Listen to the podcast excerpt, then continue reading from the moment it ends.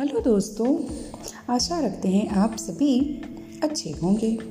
आज की हमारी कहानी का शीर्षक है, सच्चा मित्र। श्याम और राम अच्छे मित्र थे। एक दिन वे एक जंगल से होकर जा रहे थे। रास्ते में उन्हें एक रीछ दिखाई दिया। वह उनकी तरफ़ ही आ रहा था।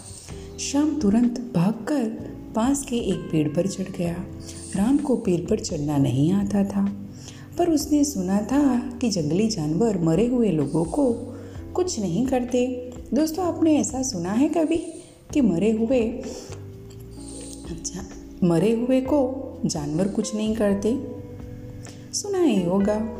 इसलिए वह स्थिर होकर चुपचाप ज़मीन पर लेट गया। उसने अपनी आँखें बंद कर ली और सांस रोक ली। रीच राम से, राम के पास आया।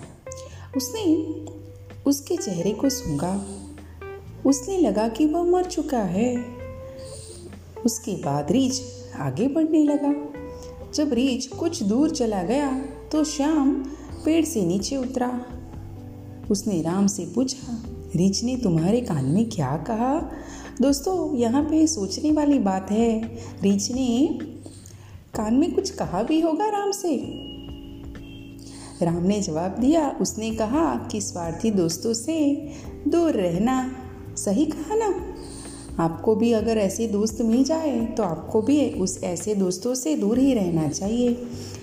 कहानी से हमें ये सीख मिलती है, समय पर काम आने वाला मित्र ही सच्चा मित्र कहलाता है। धन्यवाद।